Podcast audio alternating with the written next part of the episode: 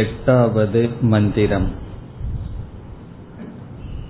சோயமாத்மா அத்யக்ஷரமோங்காரஹ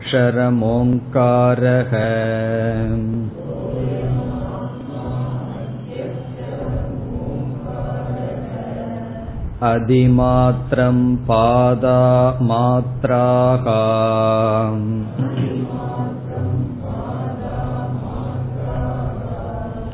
மாத்ராச்ச பாதாஹ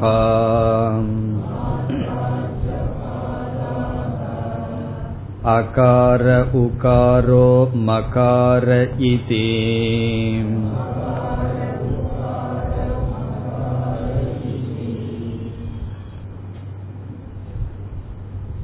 எட்டாவது மந்திரத்தில்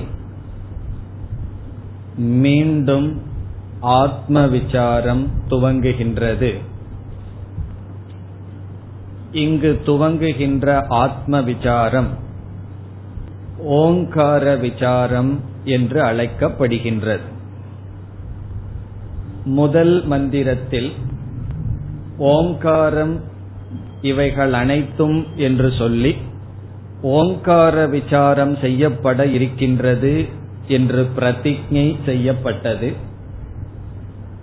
இரண்டாவது மந்திரத்தில் இவைகள் அனைத்தும் ஆத்மா என்று சொல்லி ஆத்ம விசாரம் செய்யப்பட இருக்கின்றது என்ற பிரதிஜா செய்யப்பட்டது.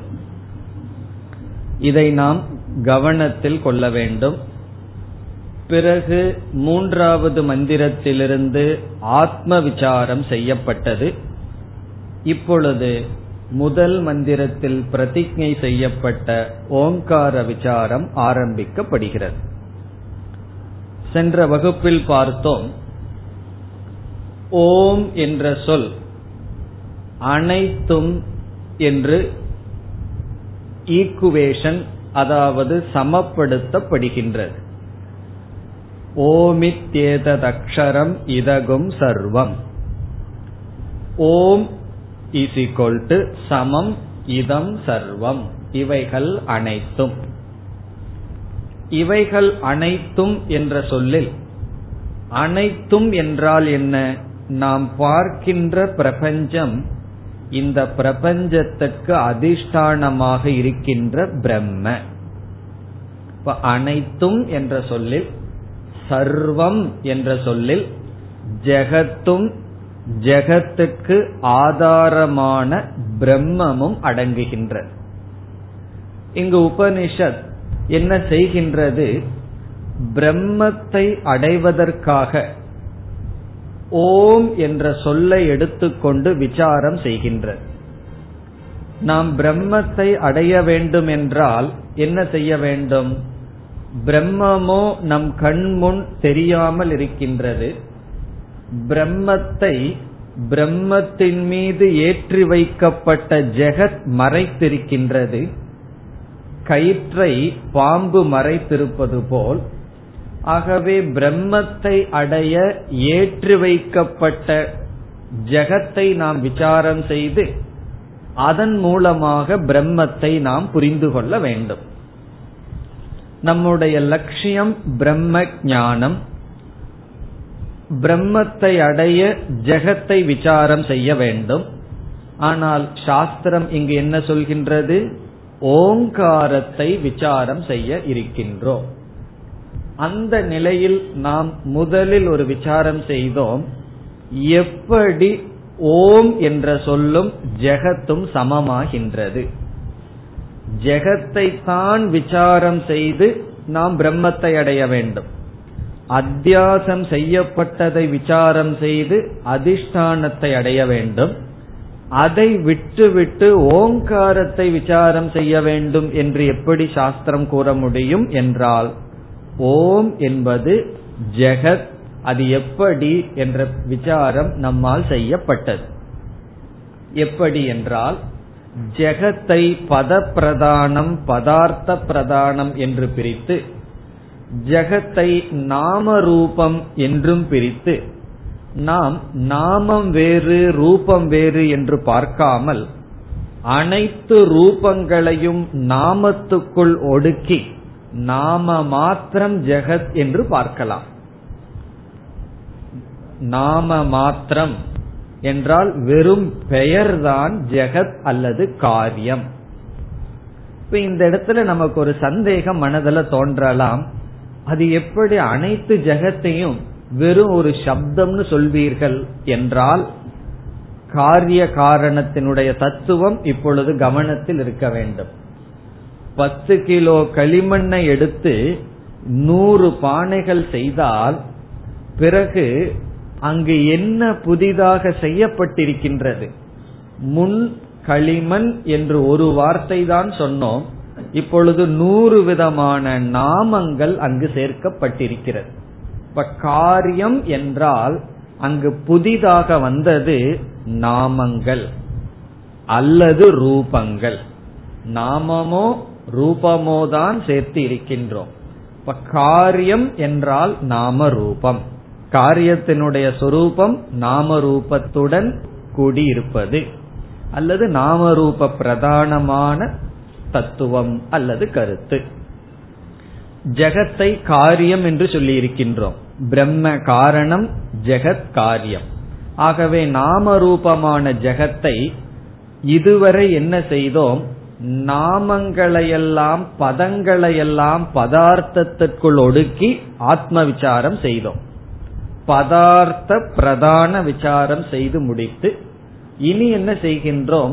பதார்த்தங்களையெல்லாம் பதத்துக்குள் ஒடுக்கி வெறும் நாம மாத்திரம் ஜெகத் என்று நாம் பார்த்து பிறகு என்ன செய்கின்றோம்?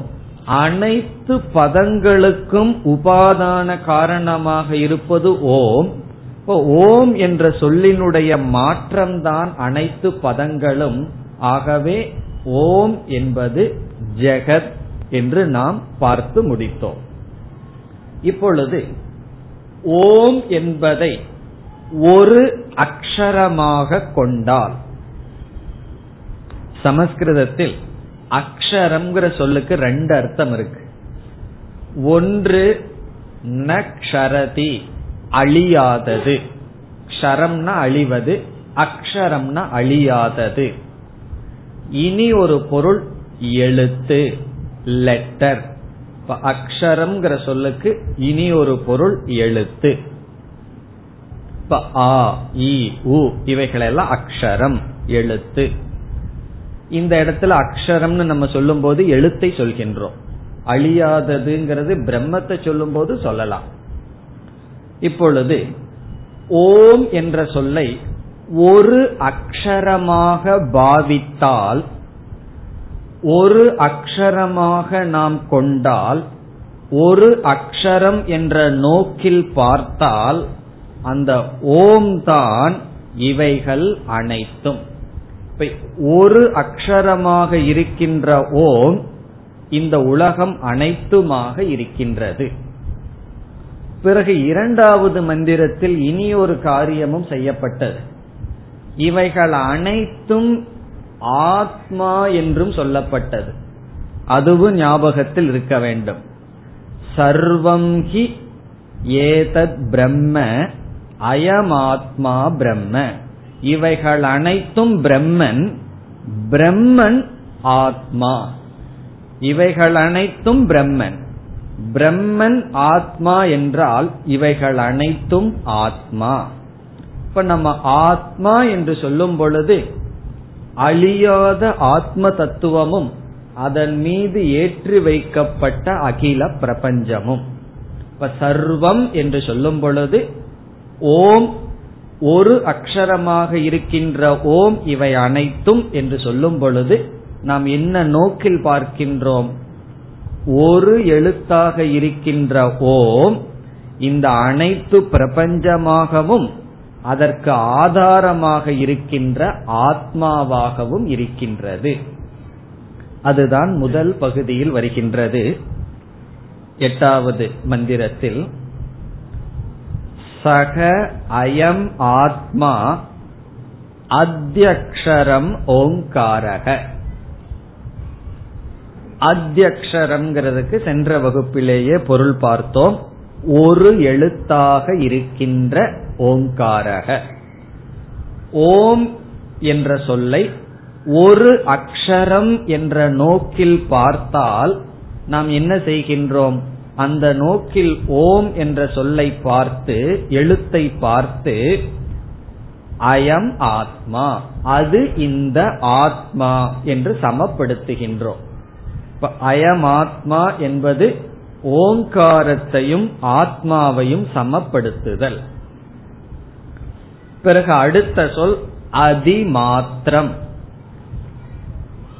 அதையே எப்படி புரிந்து கொள்ள வேண்டும்?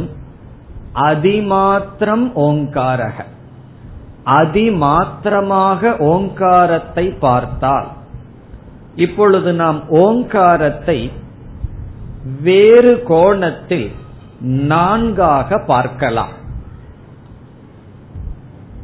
எப்படி என்றால், ஆ உ இம் என்ற சொல்லினுடைய சேர்க்கைதான் ஓம் என்பது. ஆகவே ஓங்காரமானது அகாரம், உகாரம், மகாரம் என்றும், பிறகு இனி ஒரு தத்துவமும் சேர்த்து அமாத்ரா சொரூபம் என்றும் ஓங்காரத்தை நான்காக பிரிக்கின்றோம். பிரிக்கின்றோம்னா நான்காக நாம் பார்க்கின்றோம்.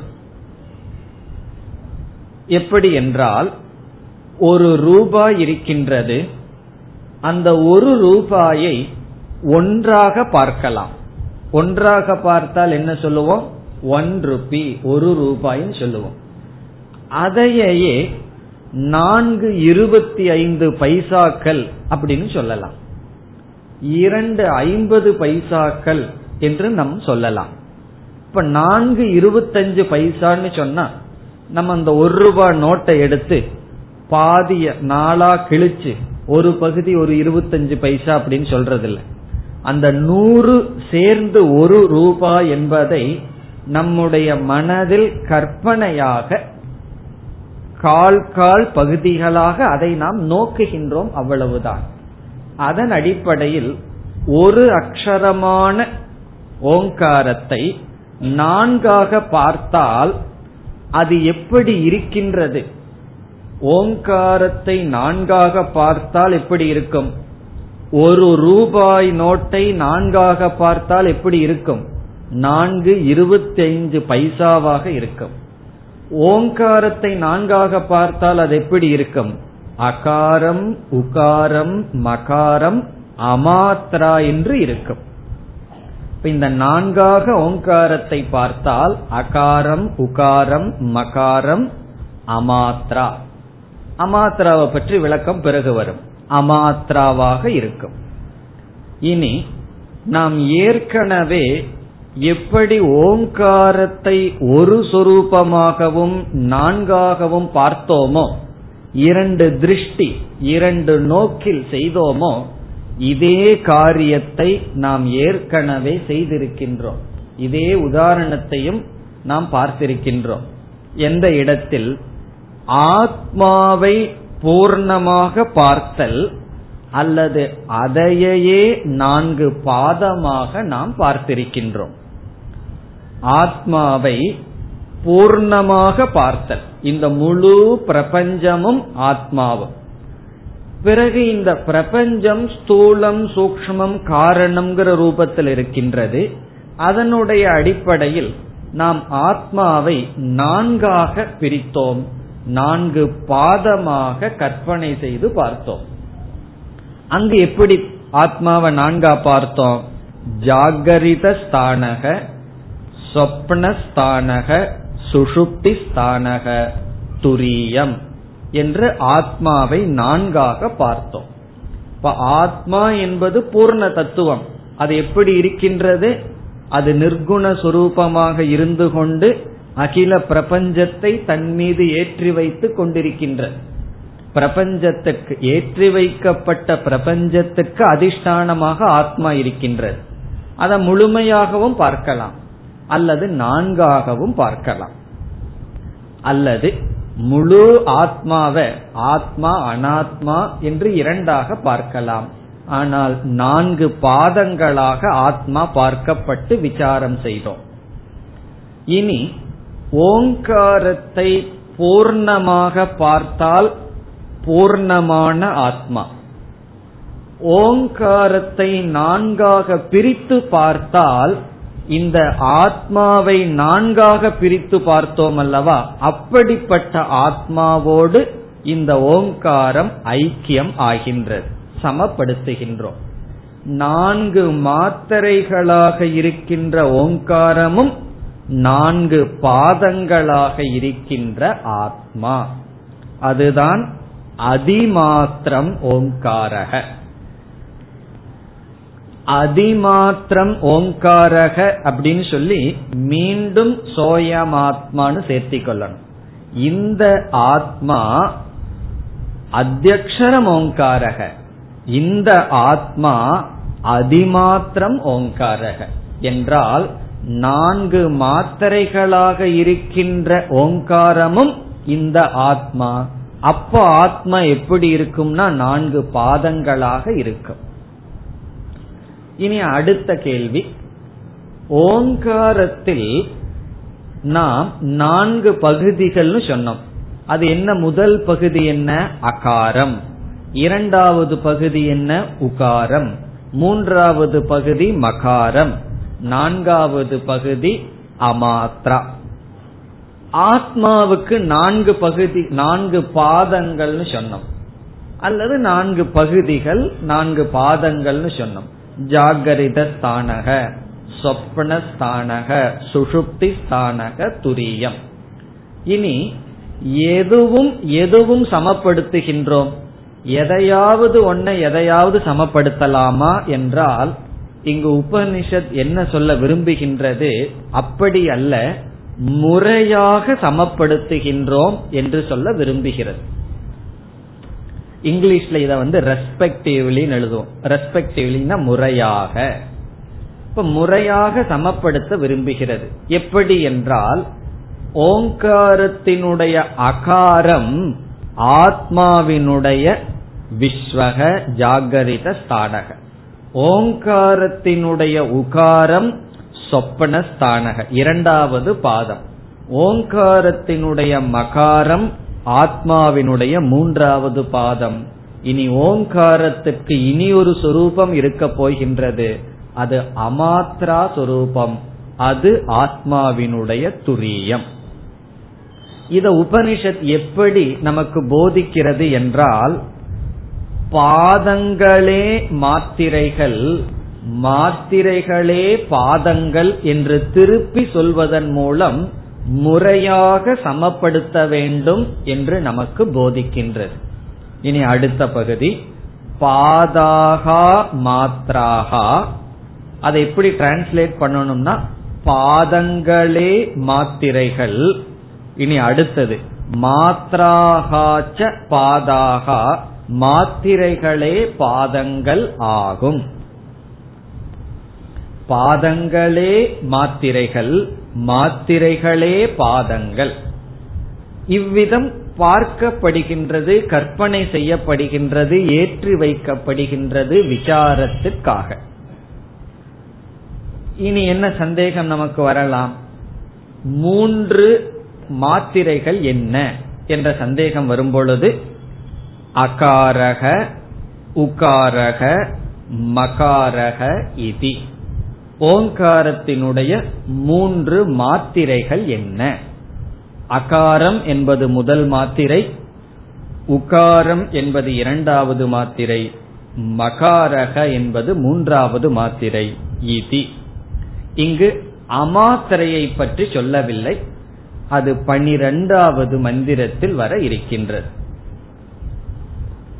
அமாத்திரையையும் துரியத்தையும் ஐக்கியப்படுத்த இருக்கின்றோம். அந்த விசாரம் 12வது மந்திரம், இந்த உபனிஷத்தினுடைய கடைசி மந்திரத்தில் பார்க்க இருக்கின்றோம். இப்ப இந்த மந்திரத்தினுடைய சாரம் என்ன? ஓம் என்ற சொல்லில் நான்கு பகுதிகள் இருக்கின்றது. பிறகு நான்கு பகுதிகளும் ஏற்கனவே நம்மால் விசாரம் செய்யப்பட்ட ஆத்மாவினுடைய நான்கு பாதங்கள் என்று ஐக்கியப்படுத்தப்பட்டது. இனி நாம் மேற்கொண்டு அடுத்த 9வது மந்திரத்திற்குள் செல்லலாம். ஜாகரிதஸ்தானோ வைஸ்வானரஹ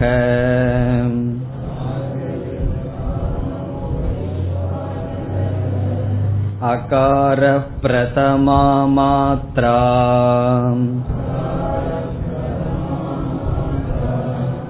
ஆப்தே ராதிமத்வாத்வாம் ஆப்னோதி ஹவை சர்வான் காமான்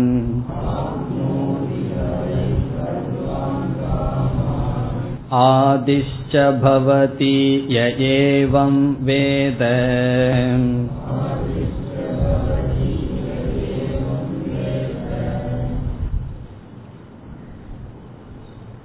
இந்த மந்திரத்தினுடைய சாரம், முதல் மாத்திரையும் முதல் பாதமும் ஒன்றாக்கப்படுகின்ற ஓங்காரத்தினுடைய முதல் மாத்திரை, ஆத்மாவினுடைய முதல் பாதம், இவைகள் இரண்டும் ஒன்று சமப்படுத்தப்படுகின்ற. எதற்கு என்று கேட்டால் இரண்டு காரியத்திற்காக, ரெண்டு பர்பஸ், இரண்டு பிரயோஜனத்திற்காக இவ்விதம் செய்யப்படுகின்ற. முதல் பிரயோஜனம் விசாரத்திற்காக. விசாரம் எதற்கு என்றால் ஓங்காரத்தினுடைய அமாத்திரையை அடைவதற்காக.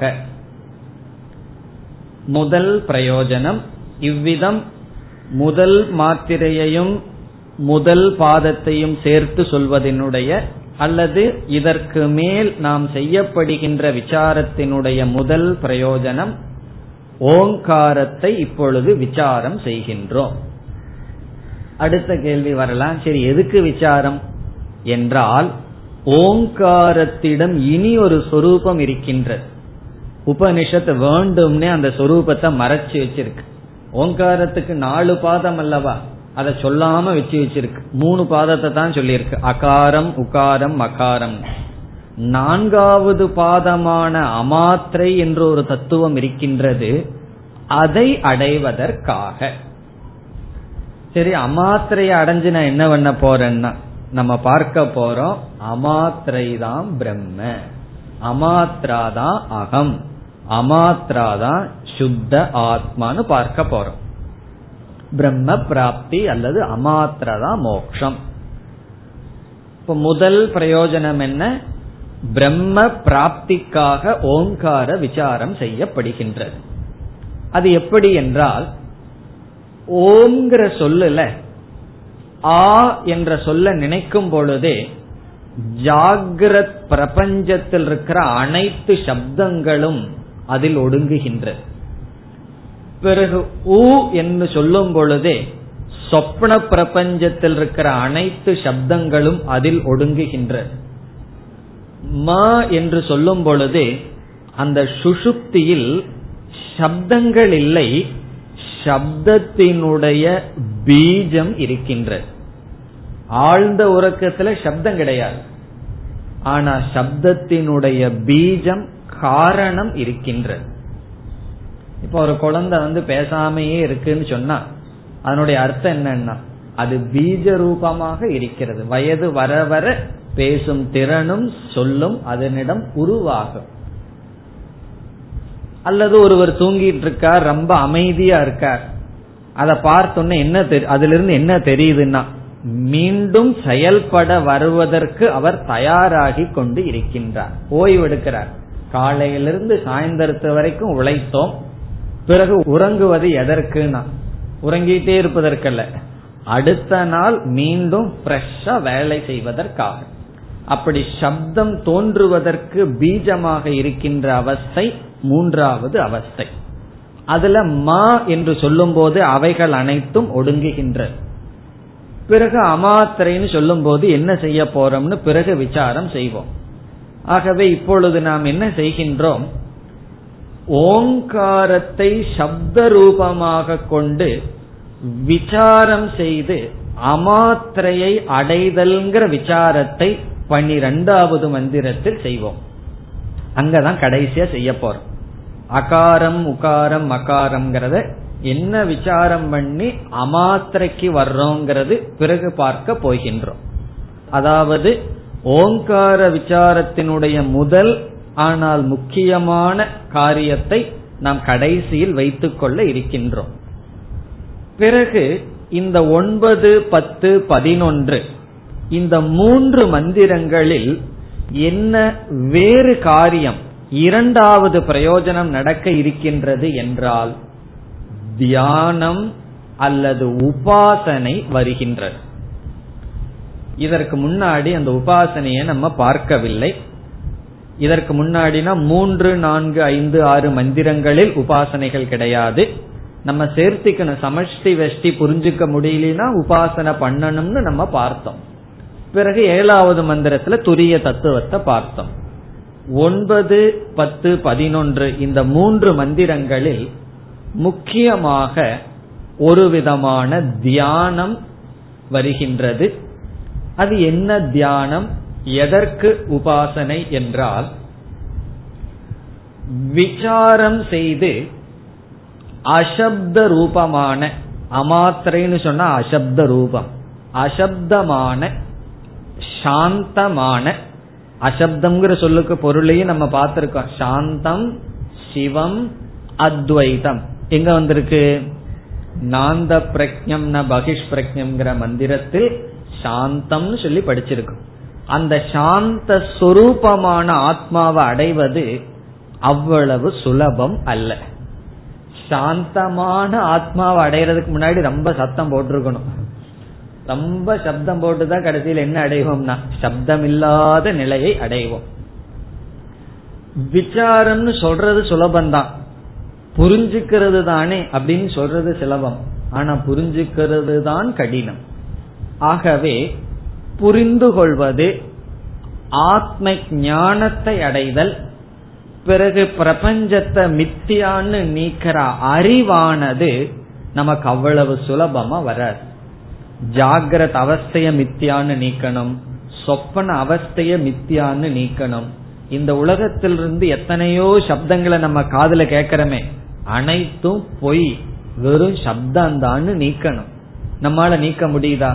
யாராவது நம்ம பத்தி 2 வார்த்தை சொன்னா அது எவ்வளவு பெருசா நமக்கு தெரிகின்றது, என்னதான் கீதை உபனிஷத் படிச்சாலும்.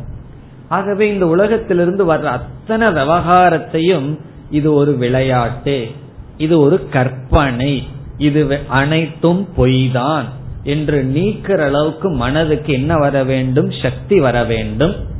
கொஞ்சம் பாவம் ஏதாவது இருந்தாலும் போகணும். அதனால இங்க என்ன செய்யப்படுகின்றது, அகாரம் என்ற ஆ என்ற சொல்லை ஆலம்பனமாக கொண்டு வைஸ்வநரனை தியானிக்க வேண்டும். இப்போ ஒரு தேவதைய தியானிக்கணும்னு சொன்னா அதற்கு முதல்ல என்ன சொல்லணும், ஆலம்பனம் தேவை. ஆலம்பனம்ங்கிறதெல்லாம் உங்களுக்கு இப்ப தெரிஞ்ச வார்த்தையா தான் இருக்கும். ஆலம்பனம்னா என்ன, சிவன் என்ற தத்துவத்தை தியானிக்க லிங்கம் ஆலம்பனம். ஆத்ம ஞானம் அல்லது பிரம்ம ஞானம் என்ற ஒரு தத்துவத்தை எடுத்து வழங்குகின்ற ஒரு சக்தி அல்லது ஒரு பகவானுடைய வெளிப்பாடு, அதற்கு ஆலம்பனமாக இருப்பவர் தட்சிணாமூர்த்தி.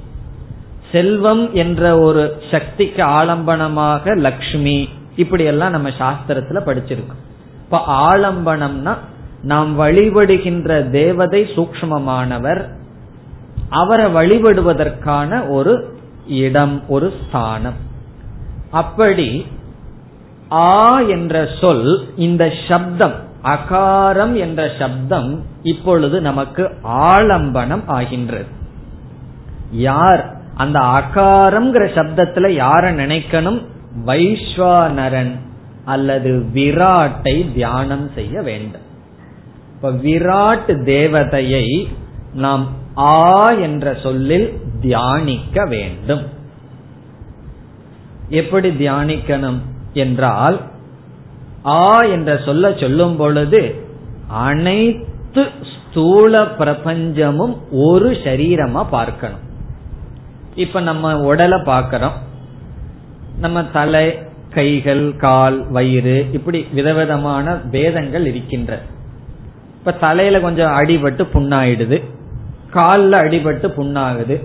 காலில் தானே புண்ணாகுது, பிறகு பார்த்துக்குவோம், தலையில புண்ணானா முதல்ல பார்த்துக்கணும்னு சொல்லுவோமோ?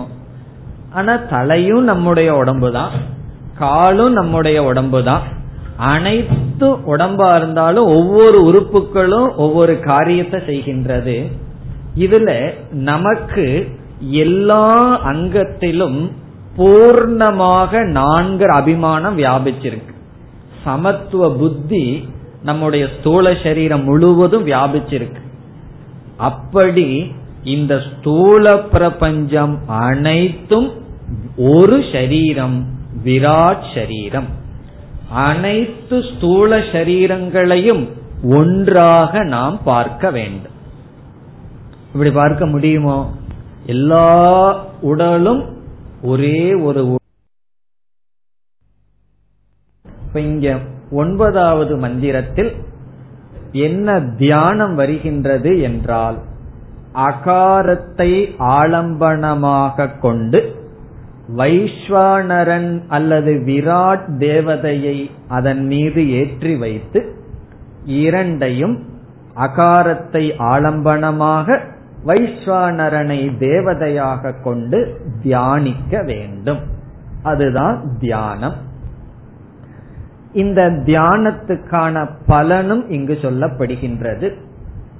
பிறகு சாஸ்திரத்துல உபனிஷத்தில் ஒரு தேவதையை ஒரு ஆலம்பனத்தில் தியானிக்க வேண்டும்னு சொன்னா, அங்க போய் நாம் என்ன காரணத்தினால் இந்த தேவதைய இந்த ஆலம்பனத்துல தியானிக்கணும்னு கேள்வி கேட்க கூடாது.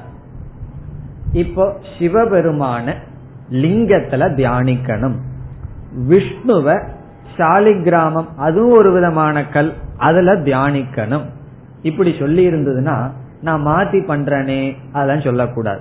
அதுக்கு கேள்வி கேட்க கூடாது. அது ஏன் அப்படி சொல்லி இருக்குன்னா அது அப்படித்தான், அது கேள்விக்கு பதிலே கிடையாது.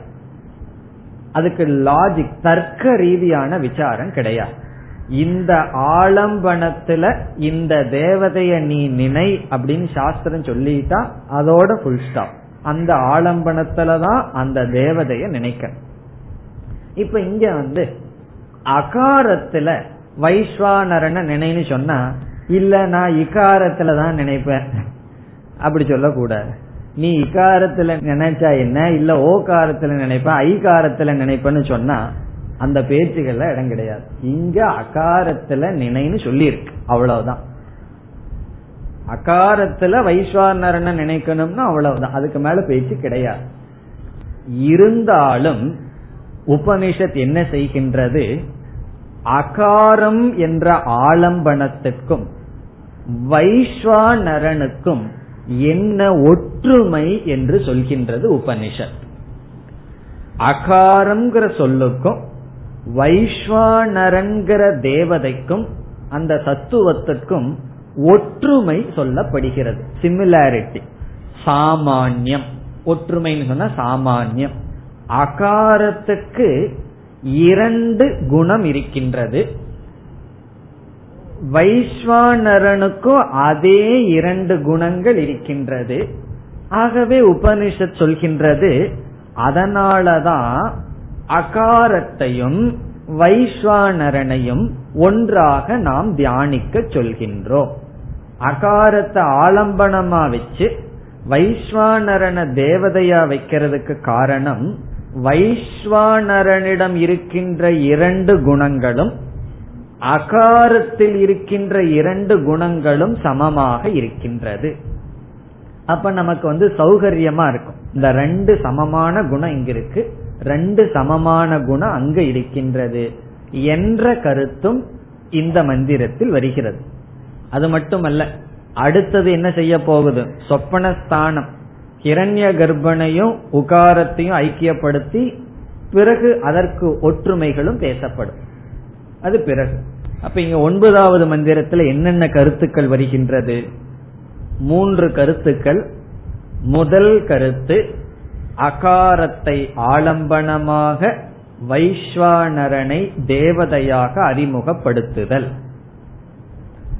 இரண்டாவது கருத்து, அகாரத்துக்கும் வைஸ்வானரனுக்கும் உள்ள ஒற்றுமை. மூன்றாவது கருத்து, உபாசனா பலம்.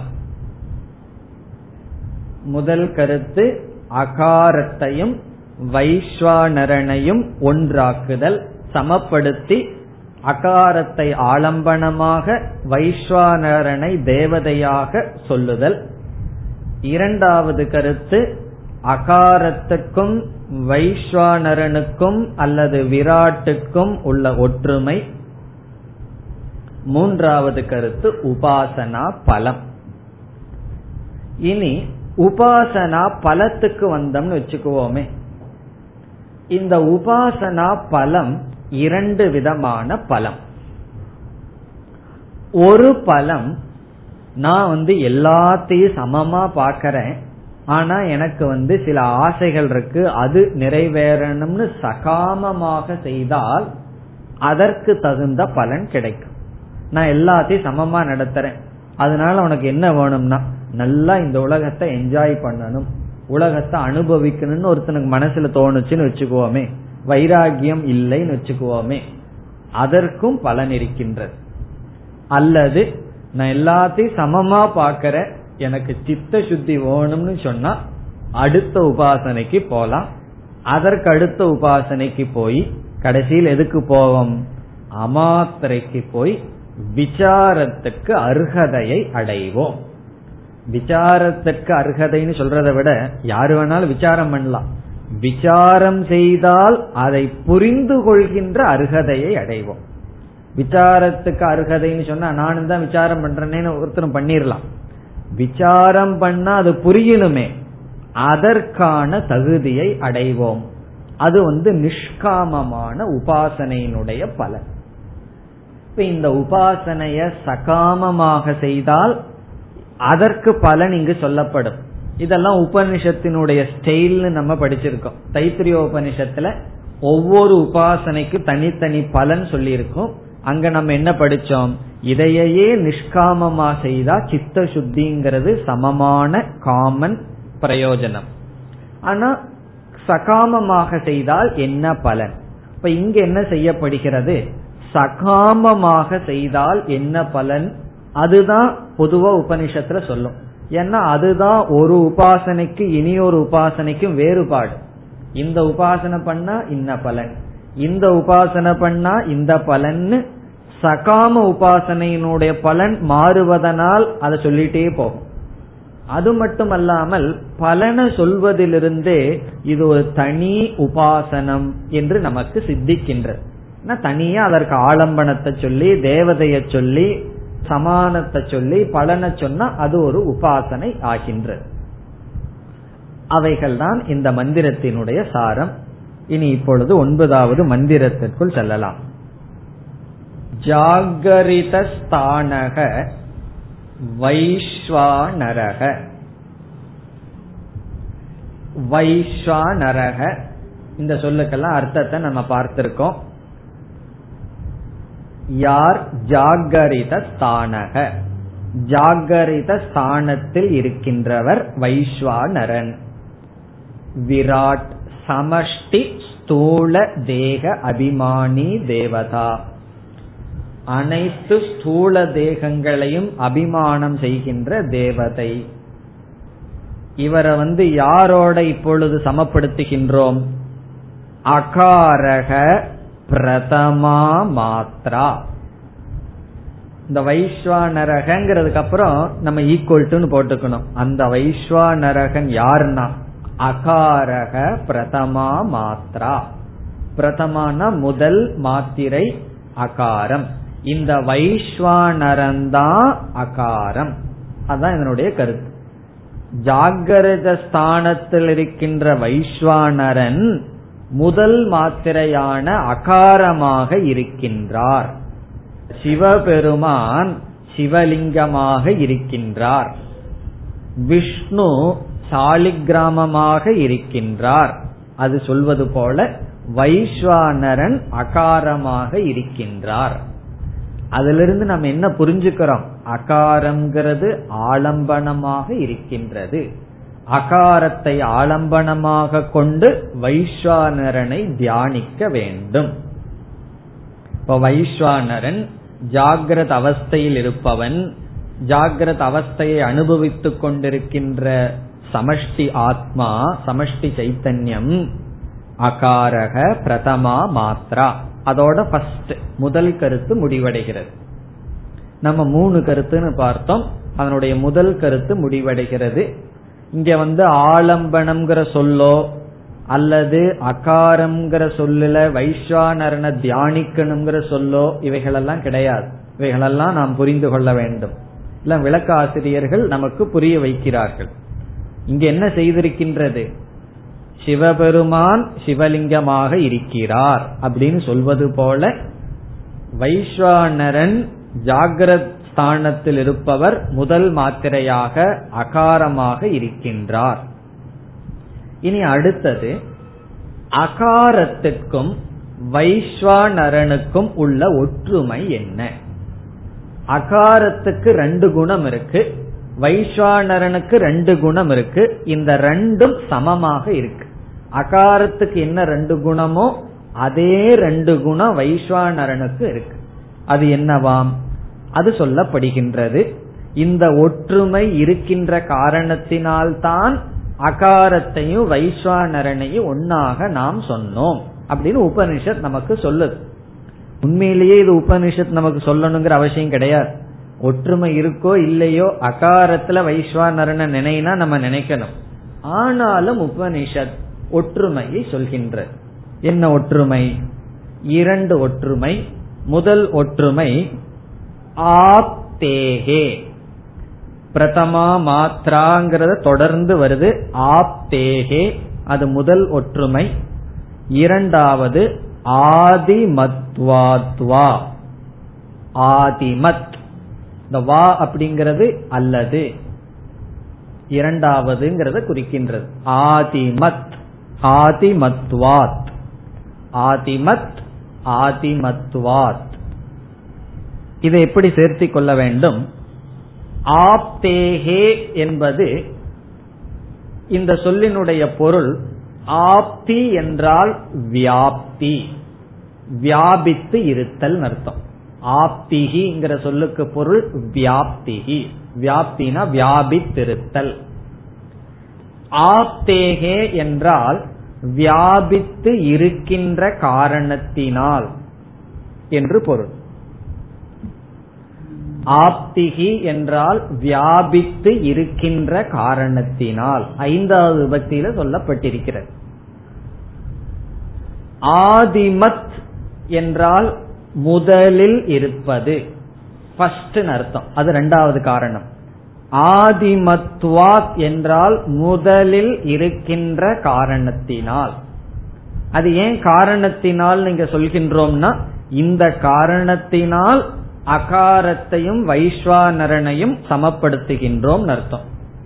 இப்போ ஆப்தேஹே இதி ஹேதோஹோ, ஆப்திஹி அல்லது வியாபித்தல் என்ற காரணத்தினாலும் முதலில் இருத்தல் என்ற காரணத்தினாலும், இந்த 2 காரணத்தினால் நாம் என்ன செய்கின்றோம்? அகாரத்தையும் வைஸ்வானரனையும் ஒன்றாக்குகின்றோம். அதாவது அகாரத்துக்கு வியாபித்தல் என்ற குணமும் முதலில் இருத்தல் என்ற குணமும் இருக்கின்றது. அதே போல வைஸ்வானரனுக்கு வியாபித்தல் என்ற குணமும் முதலில் இருத்தல், ஆதிமத்னா ஃபர்ஸ்ட் முதல்ல நிக்கிறது, முதலில் இருத்தல் என்ற குணமும் இருக்கின்றது. அகாரத்துக்கு 2 குணம்.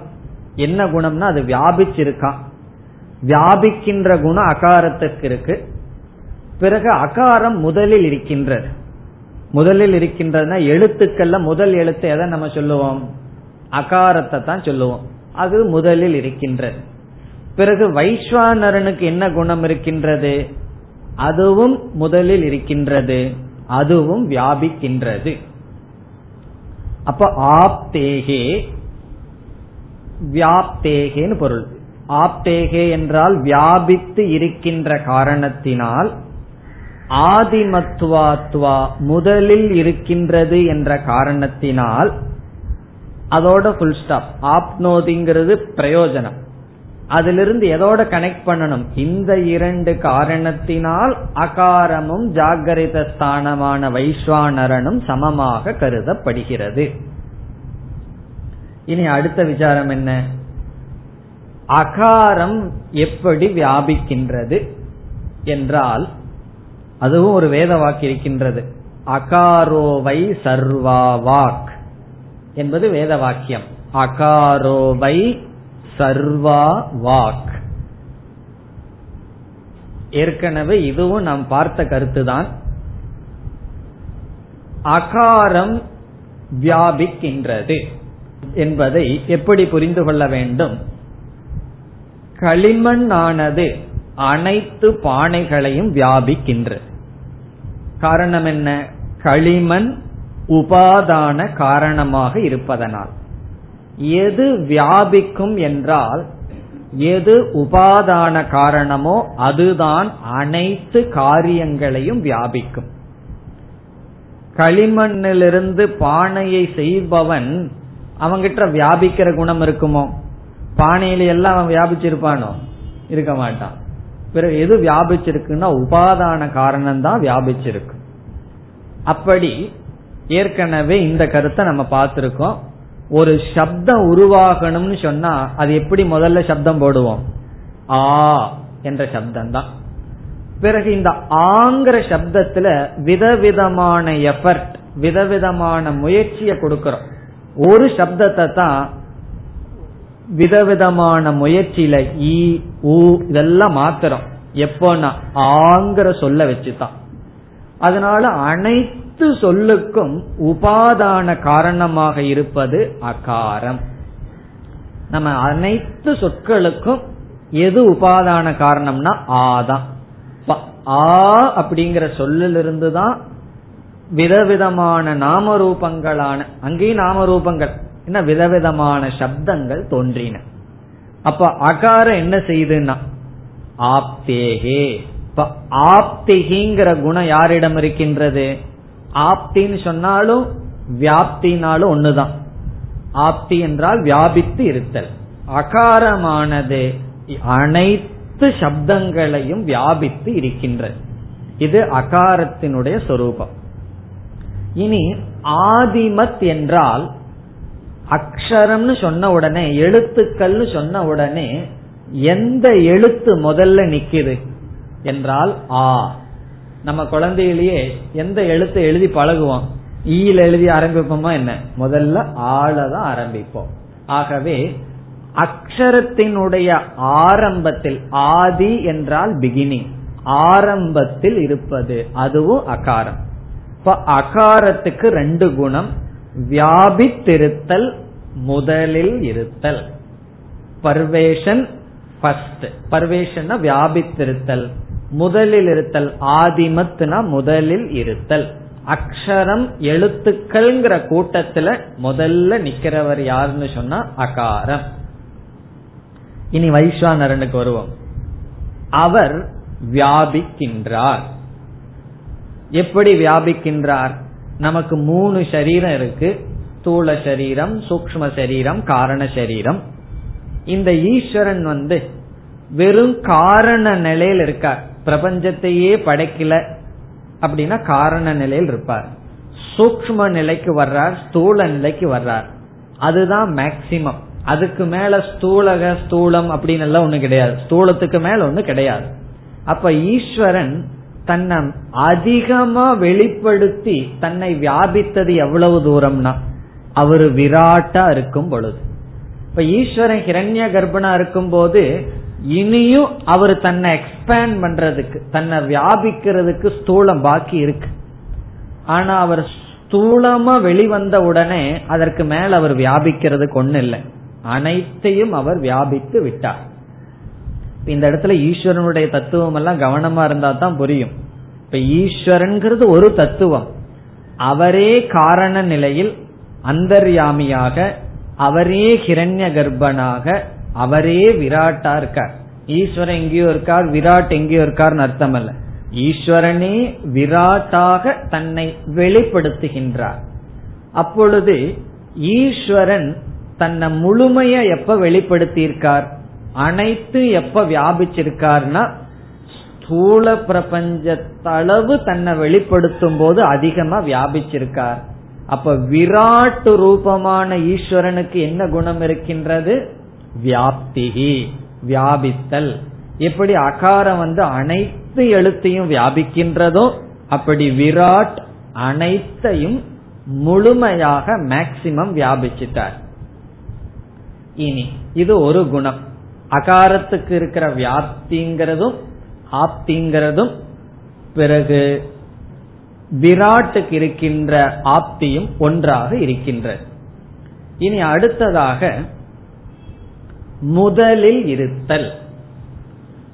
முதலில் இருத்தல் சொன்னா நம்ம இரண்டு விதமான கிரமம் சாஸ்திரத்துல பேசுவோம். ஒரு கிரமம் உற்பத்தி கிரமம், இந்த உலகம் எப்படி உற்பத்தி ஆகின்றதுன்னு ஒரு கிரமம். அதுல பஞ்சபூதத்துல உற்பத்தியினுடைய கிரமம் பேசும்போது எது முதல்ல வரும், ஆகாசக. உற்பத்தியை பத்தி பேசும்போது முதல்ல இருக்கிற பூதம் ஆகாசம், கடைசியில் இருக்கிற பூதம் என்ன, பிருத்திவி, இந்த பூமி. பிறகு என்ன செய்வோம், இந்த உற்பத்திய பேசுனது எதற்காகன்னா இந்த ஜெகத் இருக்குன்னு நிலைநாட்டுவதற்காக அல்ல, கடைசியில ஜெகத் இல்லைன்னு சொல்வதற்காக. அதை எப்படி செய்வோம், உற்பத்திய பத்தி பேசுறதுக்கு இனி ஒரு சொல் அத்தியாரோபக. அத்தியாரோபம் எதற்கு பண்ணுவோம், அபவாதத்திற்காக செய்வோம். இந்த அபவாதத்துல எங்கிருந்து ஆரம்பிப்போம், எது கடைசியா சொல்லி இருக்கிறோமோ அதிலிருந்து அபவாதத்தை ஆரம்பிப்போம். இப்ப பூமியில ஆரம்பிச்சு ஜலத்துல விட்டு, ஜலத்தை நெருப்புல ஒடுக்கி, நெருப்ப வாயில ஒடுக்கி அப்படி செய்வோம். இதற்கு பெயர் லய கிரமம் அப்படின்னு சொல்லப்படும், அல்லது அபவாத கிரமம். அத்தியாரோப கிரமம் ஒன்னா இருக்கும், அபவாதம் அல்லது லய கிரமம்னு சொன்னா எது கடைசி வரைக்கும் வந்ததோ அதை முதல்ல எடுத்துக்குவோம். அதிலிருந்து அதற்கு முன்னாடி அதற்கு முன்னாடின்னு நாம் லயம் செய்து கொண்டே அல்லது நிஷேதம் செய்து கொண்டே அல்லது அபவாதம் செய்து கொண்டே போவோம். அப்படி இந்த துரியத்தை அடையிறதுக்கு முதலில் எதை எடுத்து லயம் செய்வோம், விராட் அல்லது ஸ்தூலம் அல்லது வைஸ்வானரனத்தான் நாம் முதலில் எடுத்துக்கொண்டு என்ன செய்வோம், ஹிரண்ய கர்ப்பனுக்குள்ள ஒடுக்கி, ஹிரண்ய கர்ப்பனை எடுத்து பிராக்ஞன் அந்தர்யாமிக்குள்ள ஒடுக்கி, அவரை எடுத்து எதுல ஒடுக்குவோம், துரியத்துல ஒடுக்கி துரியத்துல நாம் நிற்போம். அப்படி லய கிரமத்தில் முதலில் இருப்பவர் யார், வைஸ்வானரக அல்லது விராட். அப்ப விராட்டுக்கும் ஆதிமத் அப்படிங்கிற குணம் இருக்கின்றது. முதலில் இருத்தல்ங்கிற குணம் விராட்டுக்கு இருக்கு, முதலில் இருத்தல்ங்கிற குணம் அகாரத்துக்கு இருக்கு, வியாபித்திருத்தல்ங்கிற குணம் அகாரத்துக்கு இருக்கு, பிறகு வியாபிக்கின்ற குணம் வைஸ்வானரனுக்கு இருக்கு.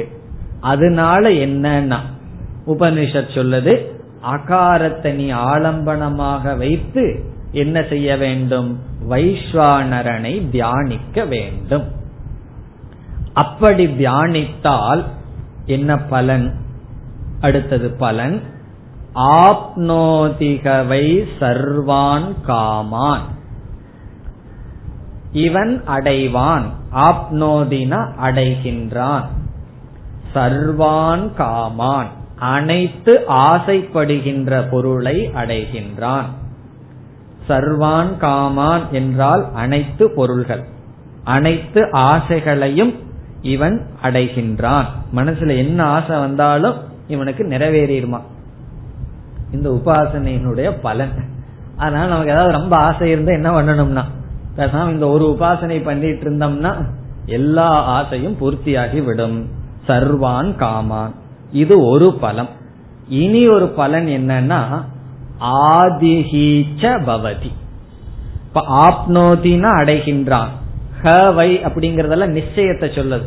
கண்டிப்பாக ஆப்னோதி சர்வான் அனைத்து காமான் அனைத்து ஆசைகளையும் அடைகின்றான். இங்க சப்ஜெக்ட் யாருன்னு சொல்லல, உபாசகன். இது யார்? உபாசகன். இப்படி தியானம் செய்பவன் அனைத்து ஆசைகளையும் அடைகின்றான். இது ஒரு பலன். இரண்டாவது பலன் ஆதிஹீச்ச பவதி. ஆதிஹின்னு சொன்னா எல்லா விஷயத்திலும் இவன் முதன்மையாக இருப்பான். எல்லா பேரண்ட்ஸுக்கு என்ன ஆசை? நம்ம பையன்தான் கிளாஸ்ல ஃபர்ஸ்ட் வரணும்னு ஆசை. அப்படி ஆதிஹி பவதினா இவன் எல்லா துறையிலும் எதுலெல்லாம் இவன் கால் வைக்கிறானோ அதுல முதன்மை பெற்று இருப்பான். அது இருக்கணும். என்ன செய்யறமோ அதுல மேக்சிமம் பெஸ்டா இருக்கணும். சாதுவா இருந்தா சாதுவுல முதன்மையா இருக்கணும். உன்னை துறக்கிறோம்னா அதுல முதன்மையா இருக்கணும். இல்ல நான் துறக்கல உலகத்துல வாழ்றேன்னா அதுல நல்ல முதன்மையா இருக்கணும். எதை செய்யறமோ அதுல நம்ம பெஸ்டா இருக்கணும். இவன் அப்படி பெஸ்டா இருப்பானோ, என்ன ப்ராஜெக்ட் செய்யறானோ அது எதுவாக வேண்டுமானாலும் இருக்கட்டும், அதில் முதன்மையுடன் விளங்குவான். யார்? யக ஏவம் வேத. யாரொருவன் ஏவம், யகன எந்த ஒருவன், ஏவம் என்றால் இங்கு சொன்னபடி வேத, இங்கு வேத என்றால் உபாசனை செய்கின்றானோ, வேதன உபாஸ்தே, யார் இங்கு சொன்னபடி உபாசனை செய்கின்றானோ அவன் இந்த பலனை அடைவான். இந்த பலன் நல்லா இருக்கேன்னு தோணும். இதைய துறந்தாதான் வைராகியம். பெரிய விஷயம் அல்லவா? எல்லாத்திலயும் நான் முதன்மை வரணுங்கிற ஆசை எனக்கு இல்ல, அதே சமயத்துல எனக்கு எந்த ஆசையும் அடைய வேண்டான்னு வைராகியம் வந்துட்டா பிறகு அவன் அடுத்த உபாசனைக்கு தகுதி, அடுத்த விசாரத்திற்கு தகுதியை அடைவான். அது நிஷ்காம உபாசனா பலம். ஓம் பூர்ணமத பூர்ணமிதம் பூர்ணாத் பூர்ணமுதச்யதே பூர்ணஸ்ய பூர்ணமாதாய பூர்ணமேவாவசிஷ்யதே. ஓம் சாந்தி சாந்தி சாந்தி.